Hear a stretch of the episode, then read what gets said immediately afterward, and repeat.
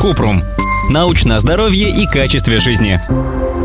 Чтобы восстановить гормональный баланс, мне прописали противозачаточные. Прочитала отзывы на них, и теперь пугает мысль о снижении либидо. Что говорит об этом наука? Кратко. Снижение либидо – это возможный побочный эффект при приеме противозачаточных препаратов. Однако есть только вероятность, что организм так отреагирует на таблетки. То есть сексуальное желание снижается не у всех, кто пьет противозачаточные. Комбинированные оральные контрацептивы безопасны для здоровья, если нет противопоказаний для приема сахарного диабета, тромбоза вен, мигрени или болезней сердца. Подробнее о рисках при приеме противозачаточных таблеток мы рассказывали в статье «Все о коках».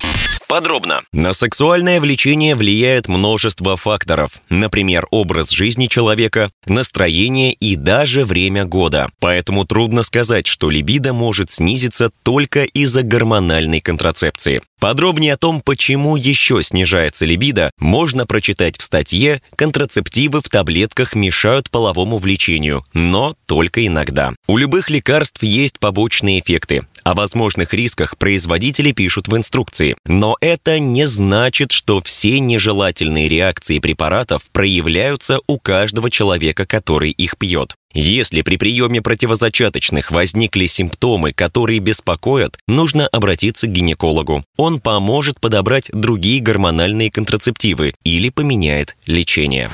Ссылки на источники в описании подкаста. Подписывайтесь на подкаст Купрум, ставьте звездочки, оставляйте комментарии и заглядывайте на наш сайт kuprum.media. Еще больше проверенной медицины в нашем подкасте без шапки. Врачи и ученые, которым мы доверяем, от отвечают на самые каверзные вопросы о здоровье. До встречи!